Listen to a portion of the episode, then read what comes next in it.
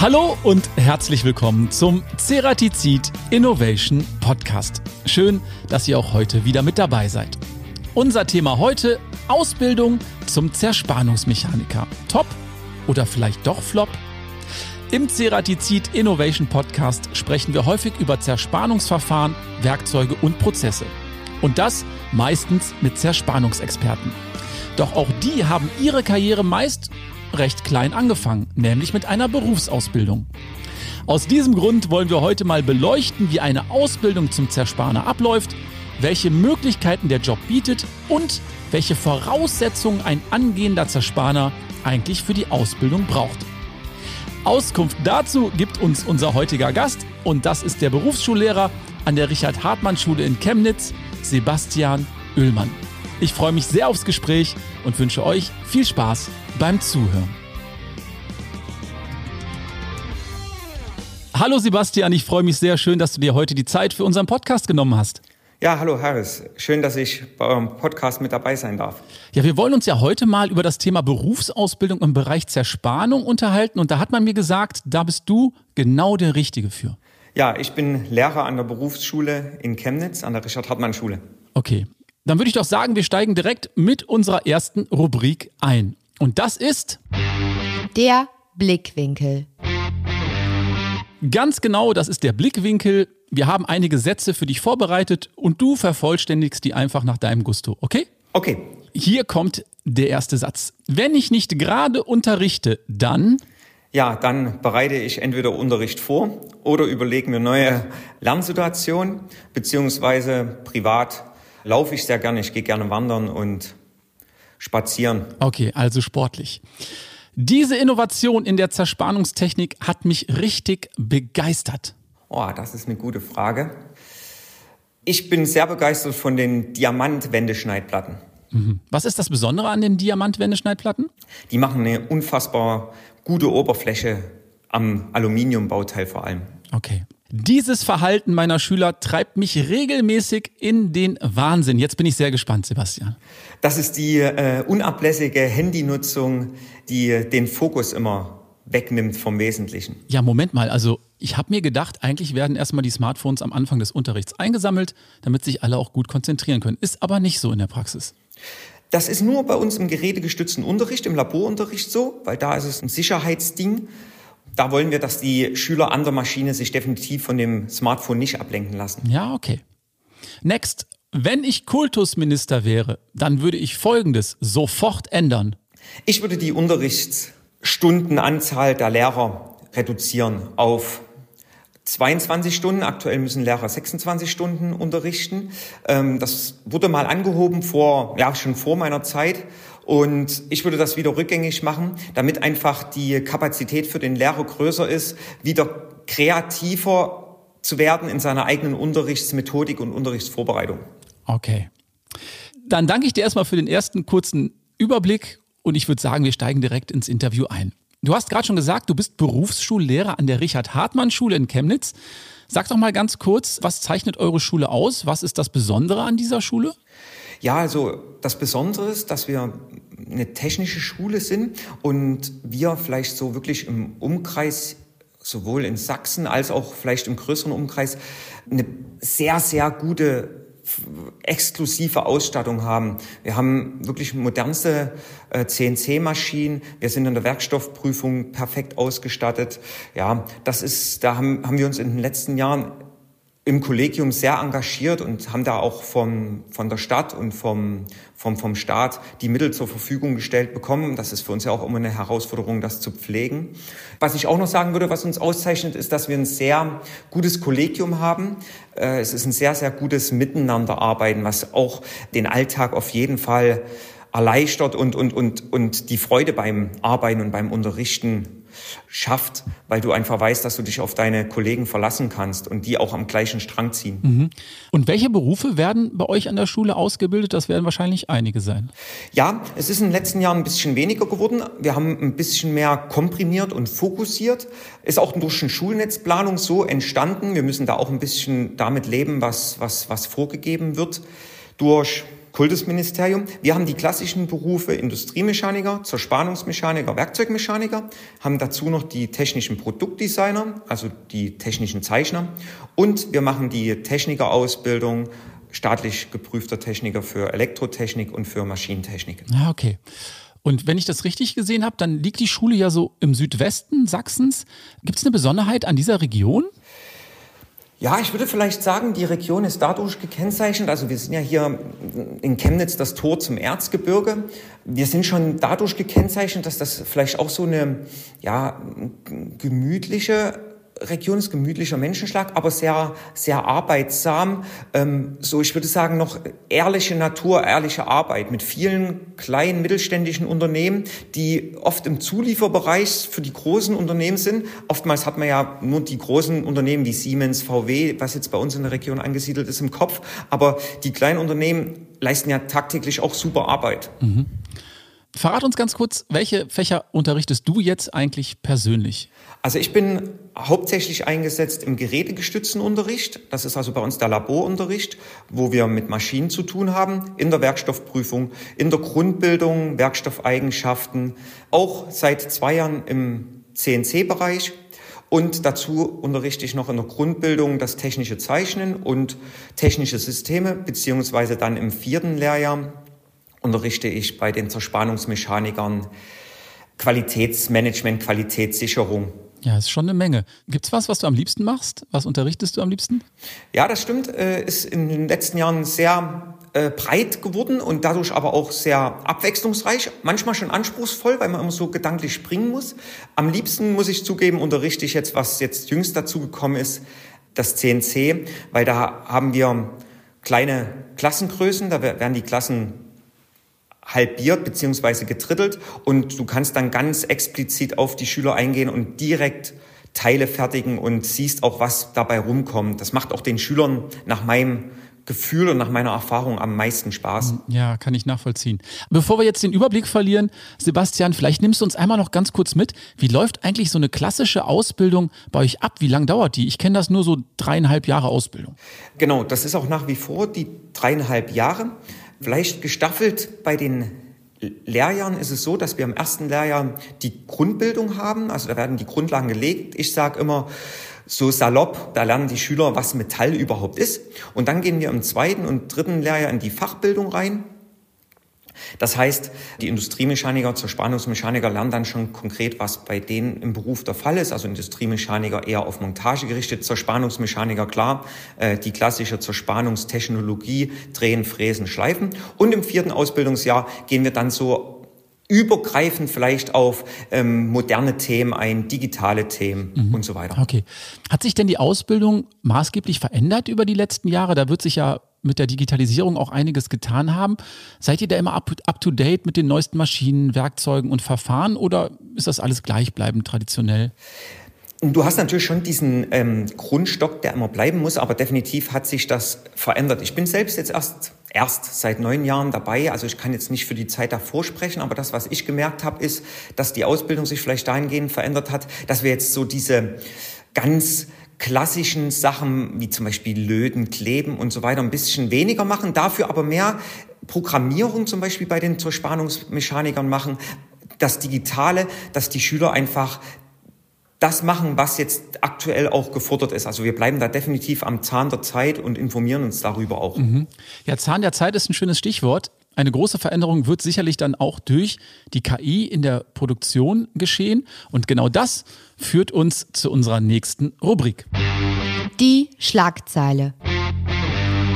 Ja, ganz genau. Die Schlagzeile, Sebastian, wir haben mal so ein bisschen in den Medien geforscht und haben uns was rausgesucht, eine Headline. Und ich würde hier einfach mal was vorlesen und dann interessiert mich deine Meinung.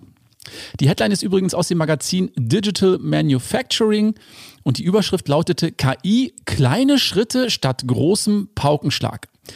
Künstliche Intelligenz zieht nicht mit einem Paukenschlag in durchschnittliche Fertigungsbetriebe ein, ganz im Gegenteil. Der Wandel vollzieht sich schleichend. Jeden Tag gehen ein paar neue Anwendungen online. Jede Lösung, die funktioniert, macht Lust auf mehr. War gestern noch die intelligente Sprachsteuerung die ganz große Erleichterung, ist morgen vielleicht die visuelle Qualitätskontrolle am Zuge. Am Ende winkt eine vorausschauende und sich selbst optimierende Fertigung. Ja, was sagst du dazu? Wir alle erwarten doch den großen Paukenschlag. Jetzt wird hier gesagt, das geht alles so peu à peu. Ja, das ist natürlich äh, schon schwierig zu greifen. Ich hatte selbst auch ähm, lange Probleme für mich rauszufinden, was KI überhaupt bedeutet. Ich stehe dem aber angstfrei gegenüber und denke auch, dass das wahrscheinlich stimmt. Ich denke, nach und nach werden immer Technologien kommen, die irgendwie uns in irgendeiner Sache unterstützen. Aber viele dachten ja, okay, KI, vielleicht verlieren wir Arbeitsplätze, vielleicht gibt es nichts zu tun, aber das wird so nicht sein, denn jede Technologie, die es einmal gab, hat uns zwar irgendwo eine Arbeit erleichtert, hat uns dann dafür aber auch die Möglichkeit gegeben, dass wir uns anderen Themen oder anderen, anderen Aufgaben widmen konnten, die wiederum was verbessern. Und so wird das auch sein. Wir als Lehrer hatten natürlich auch mit KI manchmal das Problem, dass Schüler vielleicht zum Beispiel keine Referate mehr schreiben müssen, sondern sich das irgendwo rausziehen. Aber auch da gibt's ähm, Möglichkeiten, dass wir den Schülern trotzdem die Eigenleistung abverlangen. Und von daher denke ich, dass KI uns im technischen Bereich einfach helfen wird. Beispielsweise an der CNC-Maschine stelle ich mir jetzt vor, dass einfach ähm, Programmierabläufe noch mehr vereinfacht werden und wir deswegen kompliziertere Sachen machen können, was auch wiederum für den Schüler, für den Anwender von Vorteil ist. Mhm. Ist denn KI überhaupt schon ein Thema im Unterricht? Gibt es da schon ein Unterrichtsfach oder ein Bestandteil des Unterrichts in der Berufsschule? Also rein KI gibt es jetzt nicht als Unterrichtsfach. Die Lehrpläne wurden jetzt in den letzten Jahren angepasst, dass wir vor allen Dingen digitalisieren sollen. Da sind meine Kollegen aus der Elektrotechnik natürlich näher dran, weil die noch äh, spezifischer jetzt Automatisierung, Programmierung und so weiter haben. Bei denen, denke ich, fließen dann auch, wie es in deiner Schlagzeile ähm, schon rauskam, peu à peu nach und nach die Dinge mit ein, die jetzt in der Programmierung die Verbesserungen sind. Okay, aber Digitalisierung ist ein großes Thema. Definitiv, da ist äh, die Schulbildungslandschaft auch angekommen und wir werden da auch dahingehend ähm, geschult, gefördert und ausgestattet. Mhm. Wie gewährleistet eigentlich deine Schule, dass der Unterricht auch aktuelle Techniken und Methoden beinhaltet und die Ausbildung den aktuellen Anforderungen des Arbeitsmarkts überhaupt entspricht? Seid ihr da hinten dran äh, um zehn Jahre oder ist das wirklich up to date? Also wir sind so gut mit dran und halten so gut Schritt, wie das unser Eigenengagement ist. Da sind wir hier bei uns an der Schule sehr gut dabei. Wir sind da in enger Abstimmung mit meinem Fachleiter, der da stark vorangeht, mit der Schulleitung natürlich. Ähm, wir besuchen Messen, wir versuchen im Austausch mit der Industrie zu bleiben. Wir engagieren uns dann mit der Stadt um Ausschreibungen zu generieren für neue Anlagentechnik und versuchen da einfach am Zahn der Zeit zu bleiben. Sebastian, kann es denn auch mal passieren, dass jetzt einer deiner Schüler oder Schülerinnen aus dem Ausbildungsbetrieb kommt und hat total neue Techniken kennengelernt, von denen du noch gar nichts gehört hast oder Methoden oder Werkzeuge?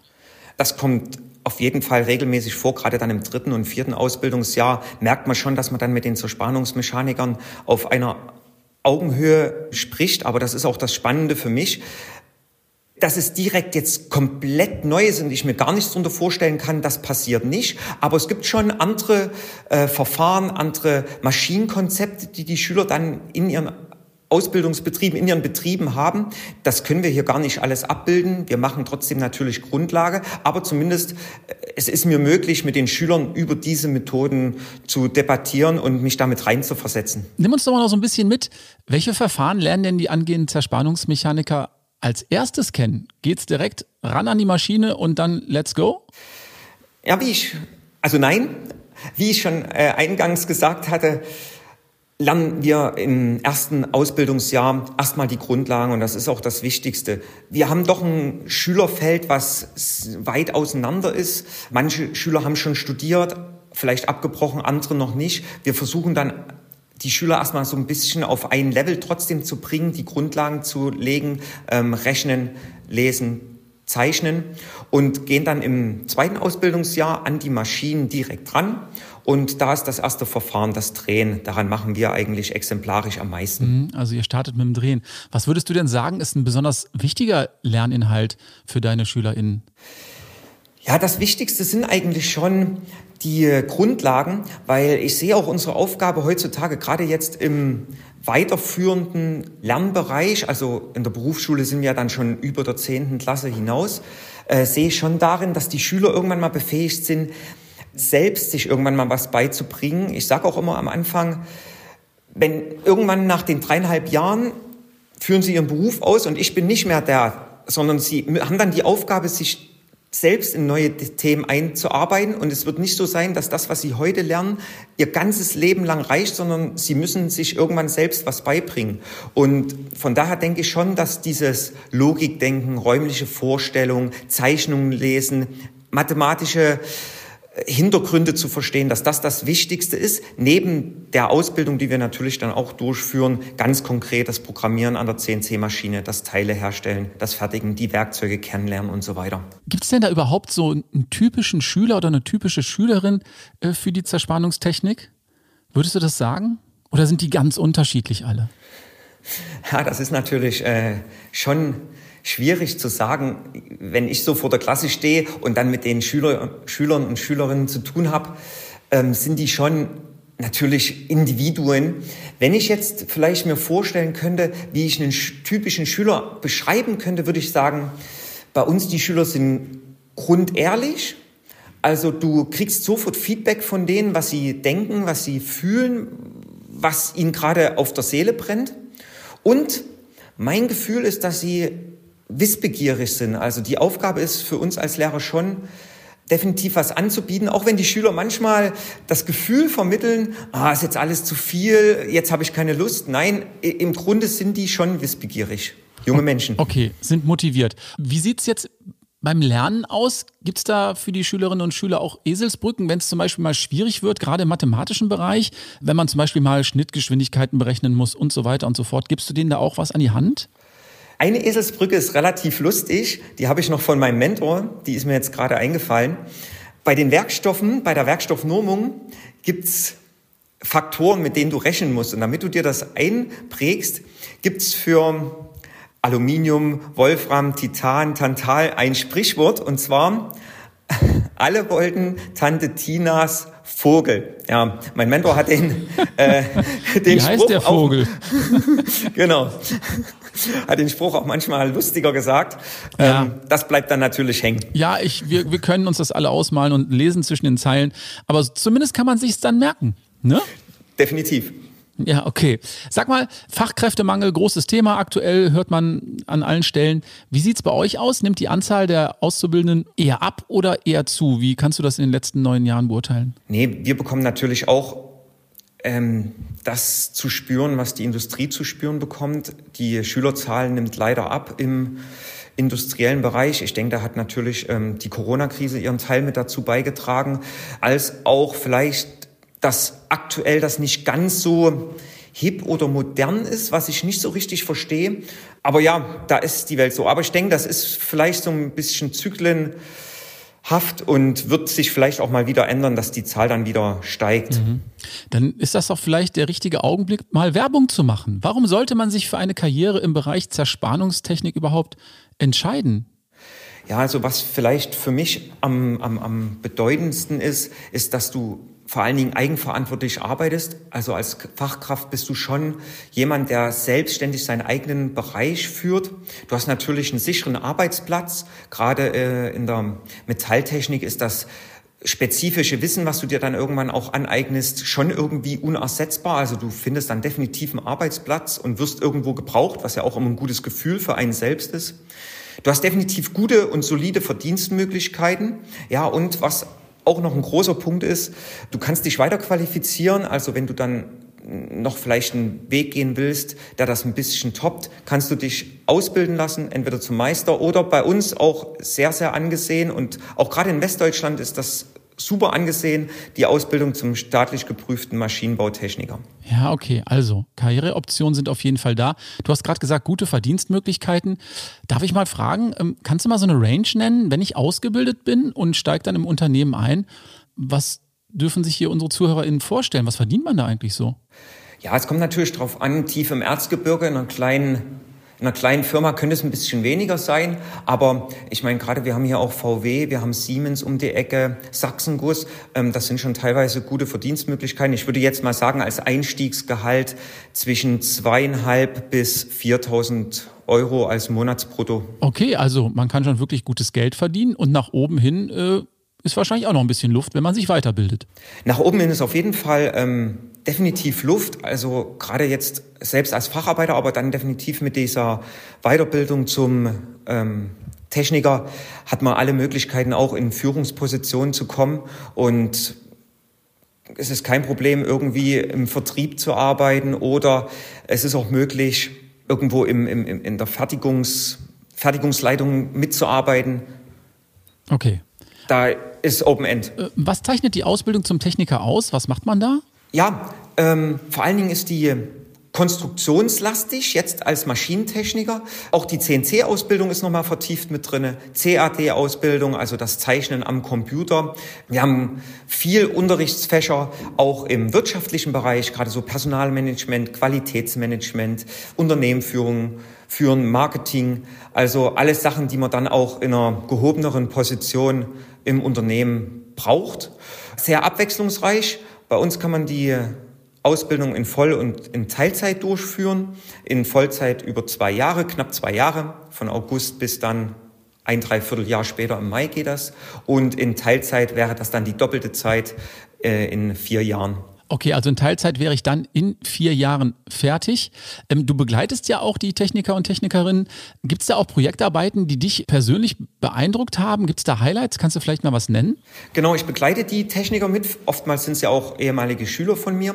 Und die Schüler haben dann eine Facharbeit am Ende zu schreiben und da betreue ich ab und an eine und da war jetzt erst jüngst ein Highlight von mir, die Arbeit von Max Brunner, den ich auch noch als Berufsschüler kannte, der einen Bahnradvorbau ja selbst konstruiert hat, selbst designt hat und dann auch selbst gefertigt hat mit allen Programmierbefehlen mit CRM auf unseren Werkzeugmaschinen hier in der Schule. Ja, ich habe gelernt, dass das äh, wirklich ein entscheidendes Bauteil ist an diesen Fahrrädern für den Bahnradsport. Du, ich würde gerne mal mit dem Max vielleicht da persönlich drüber sprechen. Hast du vielleicht mal gerade eine Telefonnummer parat? Die piepsen wir dann raus. Habe ich parat? Ja, dann kannst du mir die jetzt sagen und ähm, wie gesagt, die piepsen wir raus. Moment.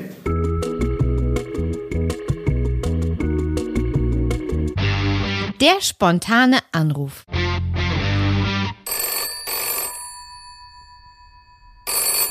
Hallo, Brunner. Ja, hallo Max, der Harris hier vom Ceratizid Innovation Podcast. Ich habe deine Telefonnummer vom Sebastian Oehlmann bekommen. Der sollte dir bekannt sein, oder? Der ist mir bestens bekannt, ja. Genau, und der hat mir gesagt, Mensch, vielleicht kann der dir auch noch mal ein bisschen was zum Thema Ausbildung erzählen, denn das ist unser großes Thema heute im Podcast. Vielleicht, ähm, wenn du drei Minuten Zeit hast, klär uns doch mal auf, wie lief deine Ausbildung eigentlich so ab? Wie bist du eigentlich gestartet? Wie kommt man denn dazu? Ja, klar. Können wir machen. Ich glaube, das war im Rahmen der siebten, achten Klasse. Da hatten wir die Möglichkeit, Praktikas in verschiedenen Branchen und Unternehmen zu machen. Und daraufhin bin ich in der Zerspannung gelandet, weil mich direkt die großen Maschinen und verschiedenen Prozesse fasziniert haben. Daraufhin habe ich Ende der zehnten Klasse auch die Ausbildung zum Zerspaner begonnen. Ja, okay. Und später dann, da habe ich auch mit dem äh, Sebastian drüber gesprochen, ging es dann mit der Weiterbildung weiter zum Techniker.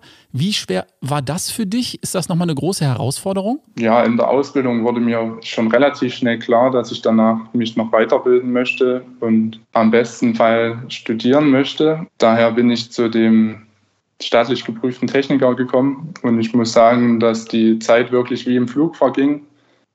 Klar hat man ab und zu Fächer, die einem nicht so liegen, aber im Großen und Ganzen ist es mir nicht schwer gefallen und ja, kann ich auf jeden Fall jedem empfehlen, der einen ähnlichen Weg vorhat. Bist du jetzt schon im Studium gelandet? Ich bin jetzt tatsächlich schon im Studium im dritten Semester. Okay, was ist da für eine Regelstudienzeit? Wie lange wirst du noch studieren dafür? Ich studiere ja Maschinenbau und mhm. da beträgt die Regelstudienzeit sechs Semester. Ja, okay.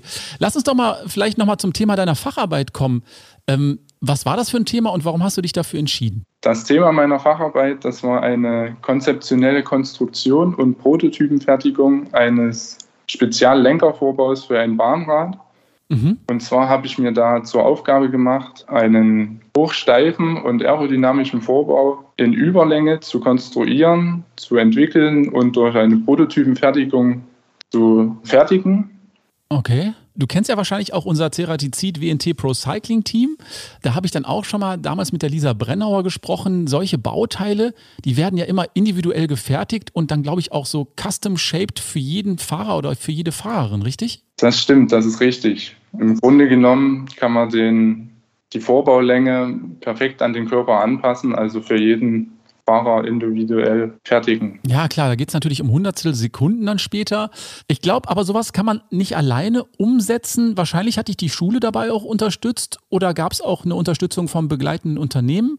Wie ist das abgelaufen? Genau, also die Schule hat mich in erster Linie unterstützt, indem ich die Fertigungsmaschinen in den schuleigenen Laboren nutzen konnte und das auch relativ selbstständig. Mhm. Natürlich konnte die Schule mir nicht alle Betriebsmittel stellen. Und so war es für mich unerlässlich, an ein betreuendes Unternehmen heranzutreten, welches mich dann mit den passenden Werkzeugen und den Betriebsmitteln für die Prototypenfertigung dann unterstützte. Ah, okay, und das hast du dann zusammen mit Ceratizid gemacht? Genau, richtig. Da hatte ich das Glück, dann ah, an Ceratizid geraten zu sein. Ja, okay, okay, perfekt, freut uns. Was ist dein Ziel? Wo siehst du dich dann nach dem Studium? Wie wird deine Arbeit dann aussehen? Nach dem Studium würde ich mich am liebsten bei Porsche in der Entwicklung sehen. Mhm. Ob das dann alles so klappt, das sehen wir mal. Aber schauen wir mal, wo der Weg dann hinführt. Okay, wir drücken dir auf jeden Fall die Daumen, dass du vielleicht dann am Ende bei Porsche arbeiten wirst. Ich sage erstmal ein großes Dankeschön, Max, für deine Zeit. Bei uns geht es jetzt weiter.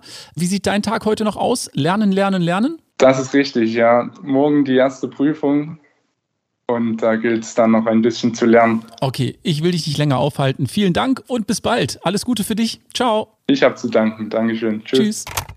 Ja, Sebastian, wie ich den Max so verstanden habe, hat ihm die Ausbildung sehr gut bei euch gefallen, hat viele spannende Dinge erlebt in seinem Ausbildungsberuf als Zerspaner. Was würdest du sagen, ist dieser Ausbildungsweg, wie er ihn eingeschlagen hat, die Regel oder ist das ein Ausnahmefall? Also der reine Weg kommt schon häufig vor, dass wir Schüler haben, die bei uns eine klassische Ausbildung machen und sich dann dafür entscheiden, den Techniker oben drauf zu setzen. Bietet sich natürlich auch an, du kennst das Schulhaus, du kennst schon den einen oder anderen Kollegen, gerade wenn du Rückfragen hast.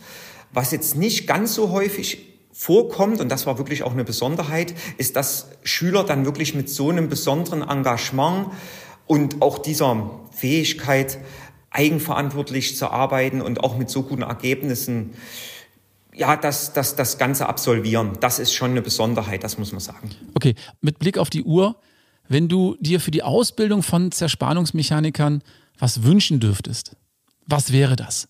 Ja, da gibt es eigentlich nicht so viel, weil ich schon das Gefühl habe, dass wir wirklich tagtäglich gute Arbeit leisten. Das Einzige, was ich mir vielleicht wünschen würde, ist, dass wir noch ein ganz kleines bisschen mehr Zeit mit den Schülern an der Maschine im gerätegestützten Unterricht, im Laborunterricht bekommen.